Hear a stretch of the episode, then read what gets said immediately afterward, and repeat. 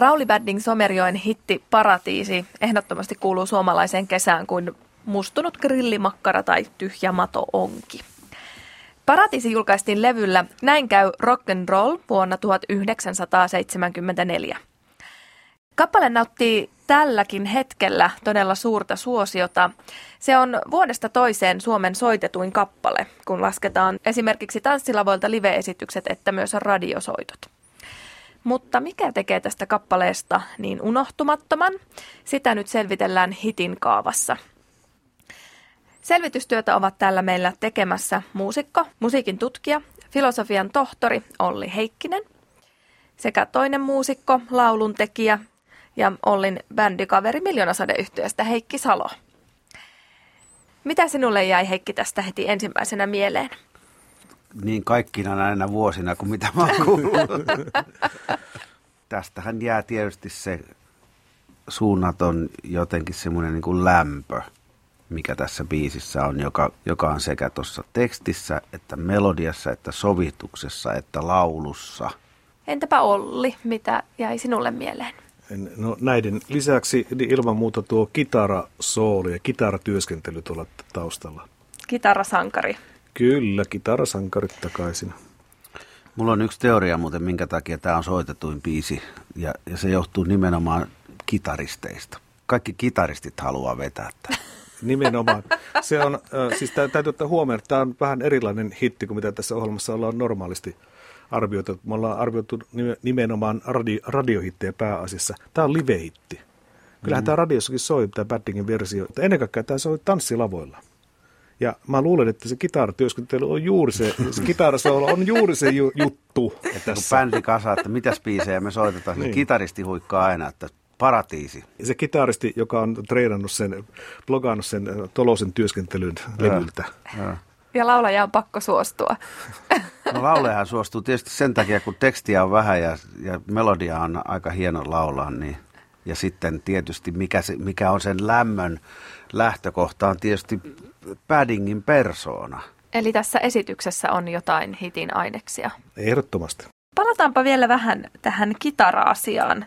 Jos nyt lähtee ajatuksesta, että myös jotkut haluavat kuulla tätä hienoa kitarasooloa, eivätkä vain soittaa, niin mitä siitä voisi löytää semmoista menestyksen nyt, aineesta. Nyt tietysti kun mulla on tämä kitara sylissä, niin nyt mun pitäisi soittaa se.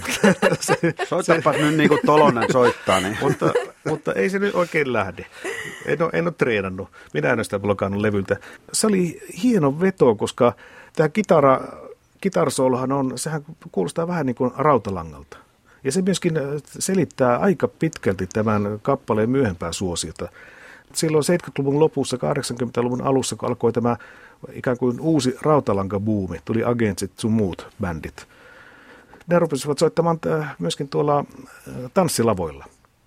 Niin silloin tietysti tämä kappale, joka oli kiva tanssi, jossa on hyvä melodia, ja jossa on sitten tämä rautalankasoolo, niin sehän sopii näille bändeille äärimmäisen hyvin. Uskaltako olettaa, että tämä viisi voisi olla jopa se, josta lähti ikään kuin tämmöinen rautalanka-iskelmä Suomessa?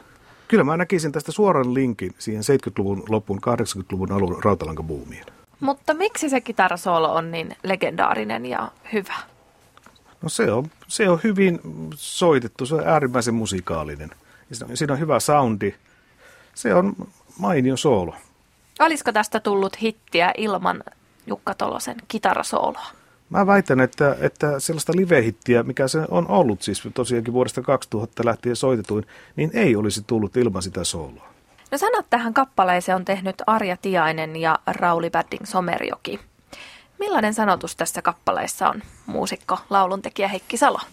Tämä on mielenkiintoinen juttu, koska tuota, Metsämää ja Miettisen kirjassa, niin siinä myöskin käydään läpi – läpi se versio, mikä Tiaiselta tuli ja mitä muutoksia Padding siihen teki. Arja Tiainen, joka on ihan loistava runoilija, niin tota, Arja on ilmiselvästi tehnyt siihen ikään kuin tämän peruskertomuksen ja, ja se, se, mitä tapahtuu. Ja Padding on kiinnittänyt sitten enemmän huomiota siihen, että se, että se teknisesti sujuu se teksti.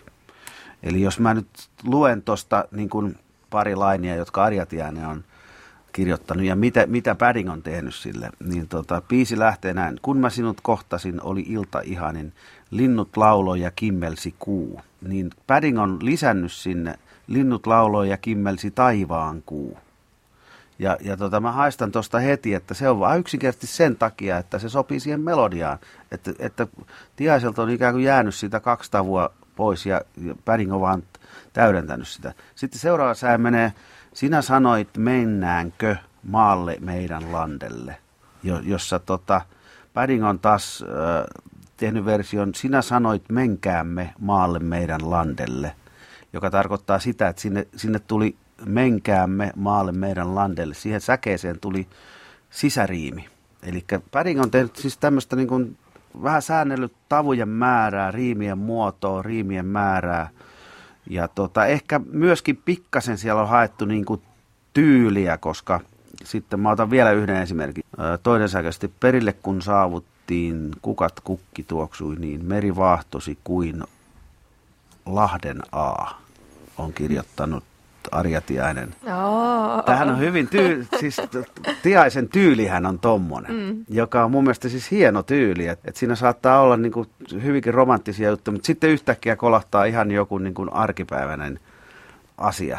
Mutta Padding on ilmeisesti ollut vähän eri mieltä. Hän on, hän on korjannut sitten sen, että meri vaahtosi kuin olut kuohuaa, jossa on tehty kaksi asiaa, eli muutettu tavujen määrää, mutta myöskin tehty tehty tuommoinen niin tyylillinen, pudotettu Lahden A pois. Nämä rivit, jos tuota, niin ottaisi niin tämän Tiasen versio, niin nehän menisi näin siis. Mm, kun mä sinut kohtasin, oli ilta ihanin, linnut lauloi ja kimmelsi kuu. Ja sitten perille kun saavuttiin, kukat kokki tuoksui niin, meri vahtosi kuin Lahden A. Ja se ei ole melodiana niin hyvä kuin toi, se, mikä sitten kun Padding on lisännyt sinne muutaman tavun, niin se on paljon niin kuin luontevampi laula. Rauli Badding Somerjoki on siis säveltänyt tämän kappaleen. Mm.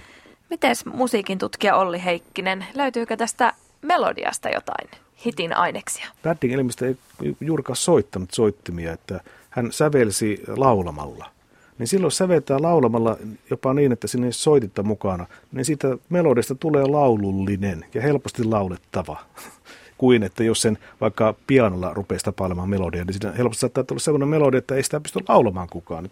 Sen takia tämä ja sitten moni muu batting sävellys, niin kuin, niin kuin valot, niin ne on äärimmäisen melodisia ja, ja mukavia laulaa, helppoja laulaa. Onko jotain esimerkkejä esimerkiksi tästä kappaleesta, mikä olisi sellainen kohta? No esimerkiksi tämä kaksi ensimmäistä riviä, että kun mä sinut kohtasin, mä, nyt, nyt otetaan ilmansäästöstä. Kun mä sinut kohtasin, oli ilta ihanin, linnut lauloi ja kimmelsi taivaan kuu. Niin tämä, just tämä, tämä toinen rivi loppuu näiden Baddingin tekemien muutosten, tekstimuutosten jälkeen, että taivaan kuu, se on ihan äärimmäisen makea laulaa kuin, että jos se menee sitten linnut lauloi ja kimmelsi kuu, se on paljon kulmikkaampi, paljon melodisempi on tämä versio. Lin, linnut lauloi ja kimmelsi taivaan kuu. Miten sitten nämä sanoitus, tästä oli tosiaan Padding vähän korjaillut sanoja, mutta ilmeisesti tehnyt tänne jotain ihan itsekin. Joo, siis äh, aika monesta paikasta mä oon lukenut, että tota, Padding teki sitten tämän viimeisen säkeistön. Ja tota, vielä sen, että hän teki sitä aika pitkään, että hän mietti sitä kuukausitolokulla. Ja ilmeisesti miettiminen on tehnyt tulosta, koska kyllähän ihan selkeästi niin kuin se, mikä tässä ainakin mulla aiheuttaa niin kuin kylmiä väreitä tässä tekstissä, niin se on tuolla kolmannessa säkeistössä. Varret yhteen kiirottiin, hiekka tarttui varpaisiin, meren kiihkeään rytmiin kun vaivuttiin. Ja sitten tulee mun mielestä niin kuin pommi.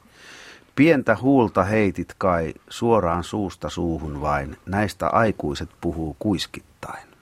Mulle tulee nytkin kylmät väret. Eli tota, mun mielestä tossa, tossa on se lokero, mihinkä, mihinkä niin kuin nuori kuulija voi itsensä asettaa. Ja tota, että hän haluaa sen paikan, missä hän haluaa olla nuori ja myöskin ihan selkeän rajan, että tänne ei myöskään aikuiset tule tuossa se, ne rajat on pystytetty ja sen lokeran seinät on rakennettu tuohon, että puhutaan suoraan suusta suuhun rakastelutilanteessa ja semmoisia asioita, mistä aikuiset eivät puhu. Sittenhän tässä on toinen hauska piirre, on taas sitten tuossa Kertsissä niin kuin tämä, nyt jos pysytään niin kuin tällä samalla linjalla, että jos sulle voisi antaa kaikkein kaunimman tämän maailmani pallon valtavan, joka sisältää myöskin sitten, jos sitä rupeaa niin kuin sillä korvalla kuuntelemaan, niin se, sehän sisältää ikään kuin vähän samanlaisia kielikuvia – mutta joka on mun mielestä siis saattaa olla jopa vahinko. Mitä tämä sitten oikein on tämä kappale? Onko tämä iskelmää, rockia? No nyt tämä onkin mielenkiintoinen kysymys, kun tämä on tehty vuonna 1974. Se oli juuri se aika, jolloin oikeastaan niin iskelmä ja rock erkaantui eri genreiksi. Et tuohon aikaan rocki tarkoitti ennen kaikkea niin kuin rockikappaleita ja sillä viitattiin nimenomaan rock and rolliin esimerkiksi tällä albumilla, missä tämäkin biisi on, niin siinä on rokkikappaleita sitten niin kuin erikseen. Ja sitten on tämmöinen kappale, tämä ei ole niin kuin rokkikappale, mutta tämä viittaa kuitenkin nostalgisesti siihen rautalankaan. Tämä, ja tämä viitoittaa siihen tulevaan selkeään Suomen rokin ja Suomi-iskelmän erkaantumiseen eri genreiksi. No tähän liitetään kovin kesään tämä kappale. Löytyykö tästä jotain erityisesti kesähittiaineksia? Musiikin tutkija Olli Heikkinen. Vesi. Kesähitit Suomessa aina sijoittuu veden ääreen. No ei, ei varmaan ihan kaikki näin, mutta se on, se on kuitenkin vesi, järvet ja meri, niin nehän kuuluu tietenkin suomalaiseen kesään. Sitten mennään yöllä uimaan. Niin. Ja sitten, sitten onkin jo vaatteet pois. Eli tämähän on suoraa todellisesta suomalaisesta elämästä. Tässähän jännittävää on se, että kappaleen nimi on Paratiisin, mutta sitä sanaa ei taida olla täällä tekstissä missään. Onko tämä kuinka yleistä hittikappaleissa? Amerikkalaiset hitti, hittikirjat sanoo aina, että kyllä se biisin nimi pitää olla siellä tekstissä, että se kuulija tietää mennä hakemaan sitä biisiä, sitä sinkkua tai sitä levyä sieltä kaupasta oikealla nimellä. Mutta, mutta nehän amerikkalaiset hittikirjat, niin nehän perustuu semmoiseen asiaan, että ne luulee, että hittejä tehdään kaavojen mukaan. Mä tiedän sitten kuitenkin montakin hittiä, joissa nimeä ei mainita siellä biisissä. Hmm, tästäkin on jännittävä miettiä, että mikähän kenties tästä olisi voinut olla sitten kappaleen nimi, jos se ei olisi ollut paratiisi. No valtava pallo. Joo. Sun, kun sun vierelläsi näin ollassaan. Mä itse asiassa tykkään semmoista, että se, että se nimi ei ole siinä tekstissä, että se vielä ikään kuin tuo jonkun uuden elementin siihen koko siihen biisiin. Että niin kuin tässä tapauksessa käy, että ton nimi on paratiisi, että se on niin kuin sitä parasta, mitä nämä kaksi ihmistä tietää, että he pääsevät sinne paratiisiin, vaikka, vaikka ollaan itse asiassa niin kuin meidän landella tai teidän landella. Tämä on tosiaan jotenkin rinnastetaan tämmöiseen suomalaiseen kesään. Löytyykö tästä kappaleesta jotain syytä, miksi tämä jotenkin puree näihin siis nimenomaan suomalaisiin niin hyvin? Mun mielestä siis suomalaisinta tuossa on ikään kuin koko toi tilanne, siis tämä rannassa rakasteleminen.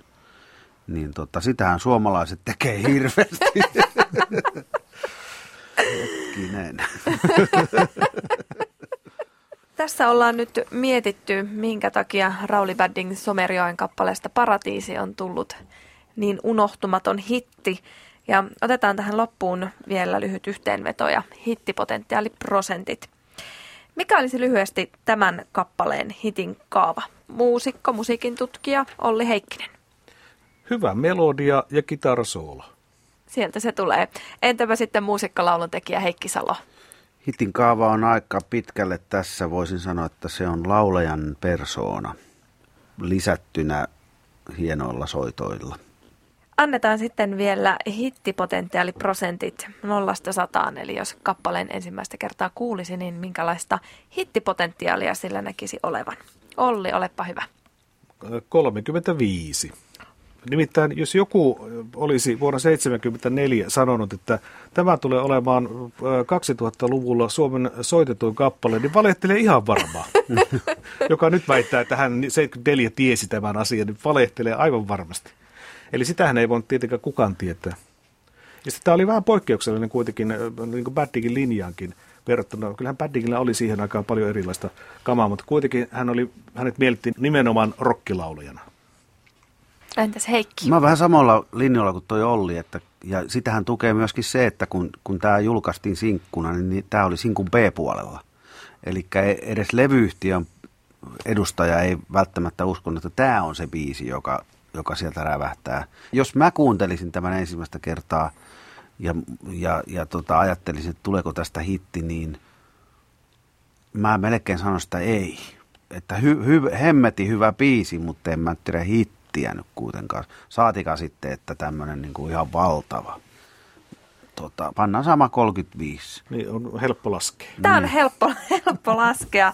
Eli tosiaan nyt löydettiin hitti, joka on ehkä yllättänyt. Eli kappale sai hittipotentiaaliprosentteja 35. Kuunnellaan sitten vielä tämä juhannukseen täydellisesti sopiva kappale.